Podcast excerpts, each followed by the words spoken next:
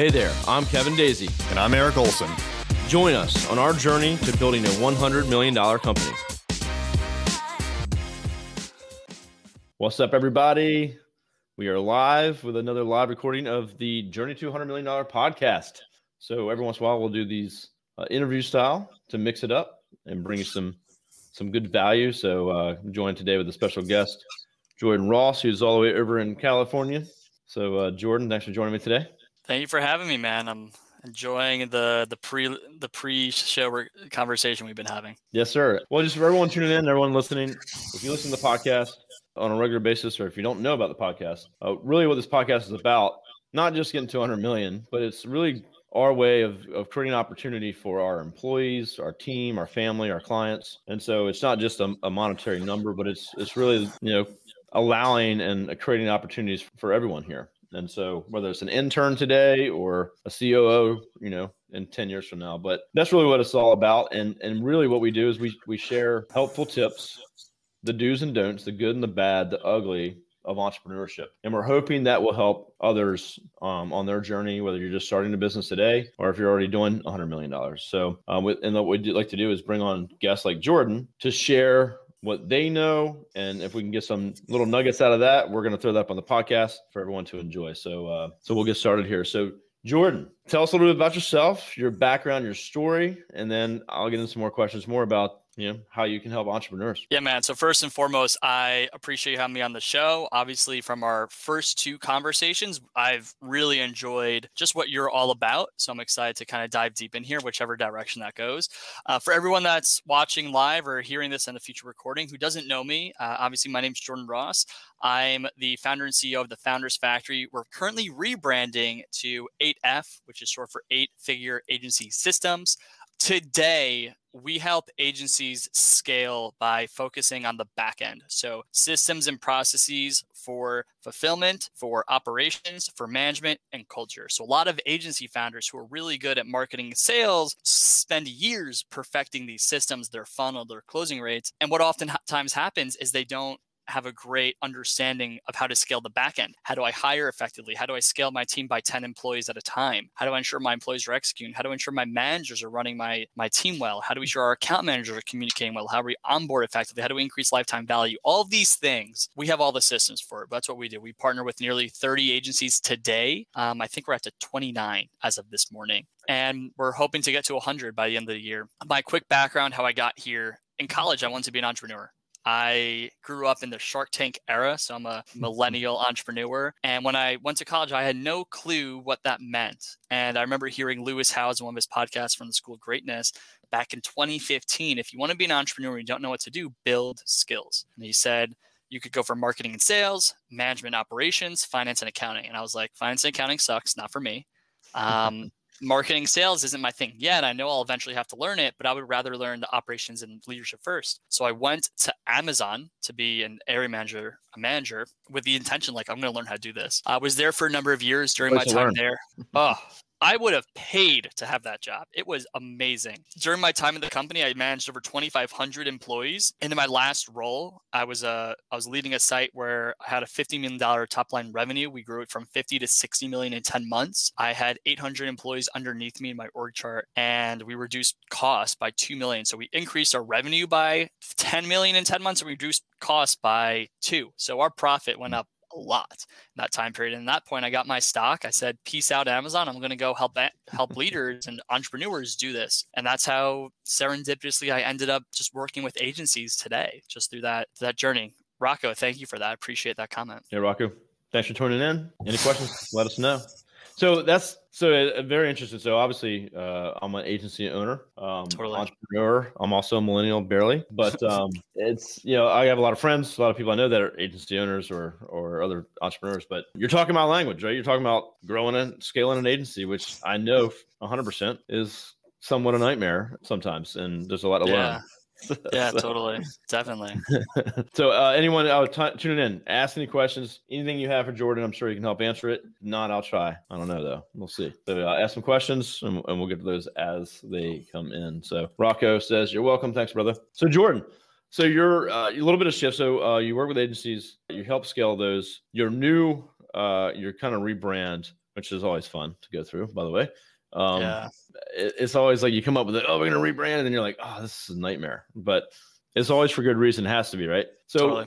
Tell me a little bit about the shift from you know the new brand and and you said uh, was it eight figure? Totally. Yeah, so that's a that's a good jump right there. So Yeah. your, focus, your focus and message now that I, I know about is, is is seven figures. So basically getting to a million dollars, which is a huge undertaking. My business partner wrote a book on how we got to 100 uh, to 1 million, and it can take people forever or never. They'll never get there. It's you know they they just can't get past that hump. Yeah. So that's a, a huge critical part of running a business and especially an agency. Definitely. Yeah. And when it comes to the rebrand, it's two reasons, right? When you hear when you just hear the word found, the founders factory, you don't know what that means. That can mean anything. In my head, when I first came out this, I'm like, this is brilliant. And then you're like six months later, I'm like, this is not that good. Right. It's it sounds cool. but when you hear eight figure agency systems, one, if you're an agency owner and you agency, you know it's for you. Two, Niche. if you hear systems, like that's clearly we are the systems guys. And then three, when we look at our typical like client persona or client avatar, our ideal like prospect, they are a hungry, bullish entrepreneur. They want an eight figure agency or they want an eight figure net worth. So that's where the eight figure comes in. 4% of agencies and businesses are, go- are going to hit a million. That means 96% aren't. So we're, fo- we're really focused on those 4% of entrepreneurs that are capable of getting to a million and getting them, if they're below a million, to a million, if they're in the million range, to eight. So that's why we kind of rebrand in that direction. No, I like it. I think it's well, I preach this all the time, but niching and getting very specific with your messaging and focusing on ideal customer because you're never going to win if you're just like, hey, we help everybody. It doesn't. You're going to get clients, but you'll never. You know, when that right client is there and you speak to them so specifically, they know that you're the right fit for them.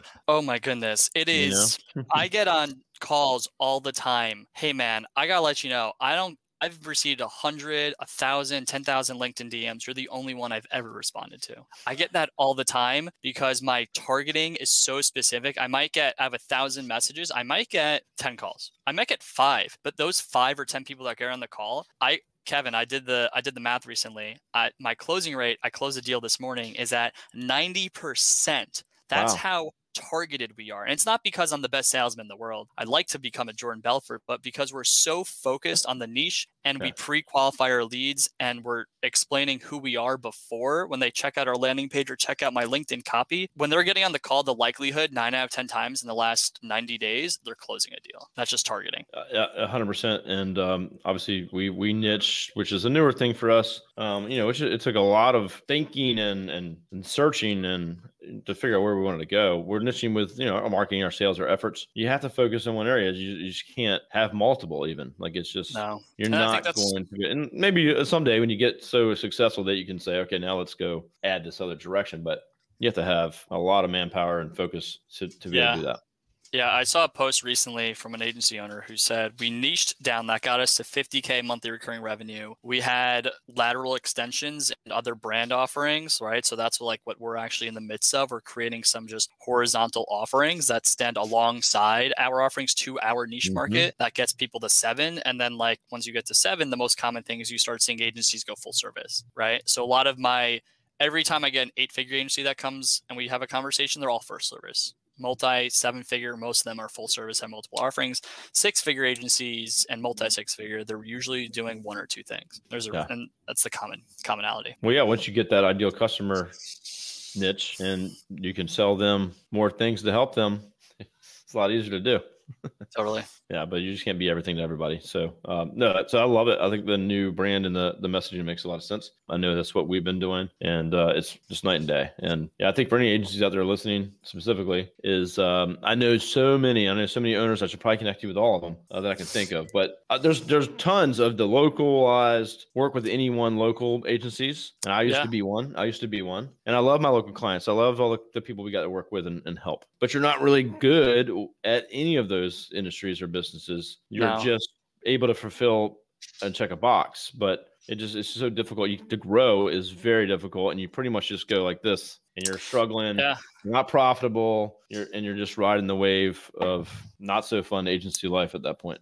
yeah and those and to go back to branding those aren't the clients we work with right i have my business partner so my business partner is lucas capistani he's the founder of twiz they're multi seven figure agency so when you're servicing agencies and your business partner and equity like co-equity owner is also a seven figure agency that also that always helps but he, when i get those guys in my pipeline i'm like hey i'm not actually going to be the, the service provider that's going to help you figure out your your pipeline figure out your funnel i'm going to give you to lucas like we work with the guys that just dominate marketing and sales and how do we increase lifetime value how do we hire i had a call with an mm-hmm. eight figure agency today that says how do we create an entrepreneurial culture that's a more complex question that has a lot of intricacies with it, right? Yeah, 100%. Have you checked out the book, $100 million Offers? No, I haven't. Check that, check that, book out. I think that's the name of it.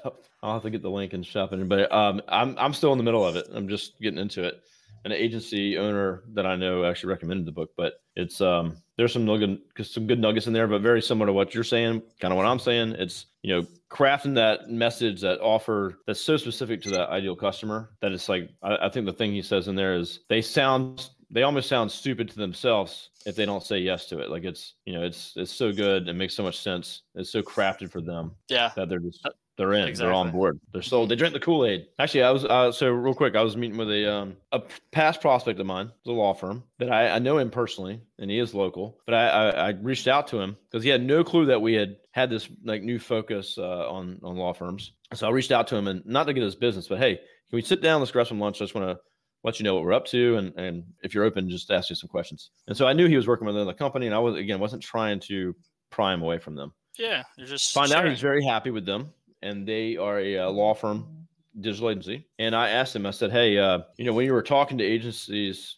about changing, did you talk to local agencies? He's like, absolutely. He's like, that's very important to us if they're local. I said, all right. And did you talk to what was your next step? He said, well, the next thing was we searched for law firm marketing agencies. And I was like, well, who'd you go with? Well, we went with a non local law firm agency. He said local's important, but the ones that are experienced and know our business was more important. Yeah. He said the only and thing better is that they were local and and law firm. Yeah. And so it's yeah. I think we're like, you know, it's like we're we're beating this over the head, but it is that important, yeah. right? I have I have a web dev client who at the end of the day, like he'll work with anyone. And truthfully, if someone who comes into my door because they've seen my content or they've seen my stuff and they like what I'm talking about, I got a referral yesterday. It's an e-commerce business who's doing like close to two million a year. And I'm and he's like, Can you help me? I'm like, Yeah, my brand is this, but I, I know exactly what I could do for you. But the cool thing with this e with my web dev client, he has multiple niches, right? He has a landing page for SEO mm. for real estate agents. He has a landing page for SEO for something else. Right? So it's in disguise that they just have this one niche and their closing rates have gone up just because they're they're spinning off, they're really good in their funnels and they're really good on the marketing side and their their Google ads and their PPC side, where it's just driving people to unique landing pages. So that's also a, a different angle I've seen work pretty well. Yes, yes. So that's something that um, I have seen work very well and and something that we've discussed as well. But right now we're trying to nail nail one, and then that's kind of that's our growth plan. Really, is that we nail one, and we have in-house experts in each of those, not just a landing page. Like there's there's got to be people behind it. Um, I think not the whole team maybe, but there needs to be someone at the front end of that that says, "Hey, I understand your business. You know, I'm gonna handle your account, and we're gonna make sure we're taking care of you." So, yep. so yeah, I, I love that model. I think that's definitely going to be a big part of our growth plans going forward. So beautiful. So, um, yeah, we're beating itching over the head, I guess. But I, you know, I still see so many people that aren't and still haven't really even had the the thought. Sometimes that's the thing, and it took us a while to come around to that. It's it's it feels like unsafe to commit because then you're like, well, what about if this other client comes and then I can't say yes to them? And, and I say no all the time from people that I used to want as clients, and I say, hey, thanks for reaching out to us finally, but I can't work with you. And they're like, what? Like, yeah, we only work with it. Well, that's great. I really, you know, it's great that you've done that and that you can tell me that. And they like always appreciate it and they're like excited and happy that I've come to that conclusion. So it's always, it's, I always enjoy it kind of, but you know, I got my sales teams and sales folks, they, they don't enjoy it very much because they're like, what, but we could, you know, so I, I guess the lesson here is for everyone watching, it's very easy to get, you know, that, that carrot dangling when you're trying to niche and then all of a sudden you get this like side opportunity and you just got to say no and, and move past it. Yeah and then let's let's talk about the back end of this too right? Because one of the things that like people come to me because they want to scale. Hey jordan systems are like our sales are popping we're growing but we're our execution's faltering like or we're firefighting all time or we don't know how to hire the right people. There's a million things that could happen when it comes to the back end and fulfillment and one of the things that solves a lot of this is niching down and like we're killing this in a hundred different ways. But I have one episode. it's a it's the niching episode. But I have one prospect who does appointment setting for one specific. Like they did it for twenty different niches, and it was a nightmare. And they niched down in the last 30, mm. 90 days. They only serve one client that's doing a certain revenue number with a certain amount of employees. Their scalability like an account manager but that only was able to work with two people now works with five. So their profitability is up. Their ability yeah. to deliver results has increased because they're paid per performance as well. They only get paid when they book calls so there's another angle here too and then also when it comes just to like specifics of what we're looking for understanding those the skills the mindset like all of these things get a lot more clear and your training gets just streamlined everything becomes easier in that angle so the things yeah. that i'm passionate about. I like marketing and sales. I'm i geek out over the back end. You give me a strategy plan talk show me an org chart show me your capacity planning. Look i'll i'll tear it apart. I'll build it back up. It's just fun for me. Yeah yeah no just 100% on all that stuff. Everything becomes easier. Um and you know you should be you should like simple. It should be simple and scalable. And then then you can rinse and repeat it and go different niches totally. you know once you've really nailed it figured it out. But the back end stuff man the operations the fires the issues it's you know it's a constant battle and, and as you grow you're gonna you're gonna deal with those issues but i think again with niching it it relieves a lot of that. It, it really does, and it's going to take some time to get through it. We're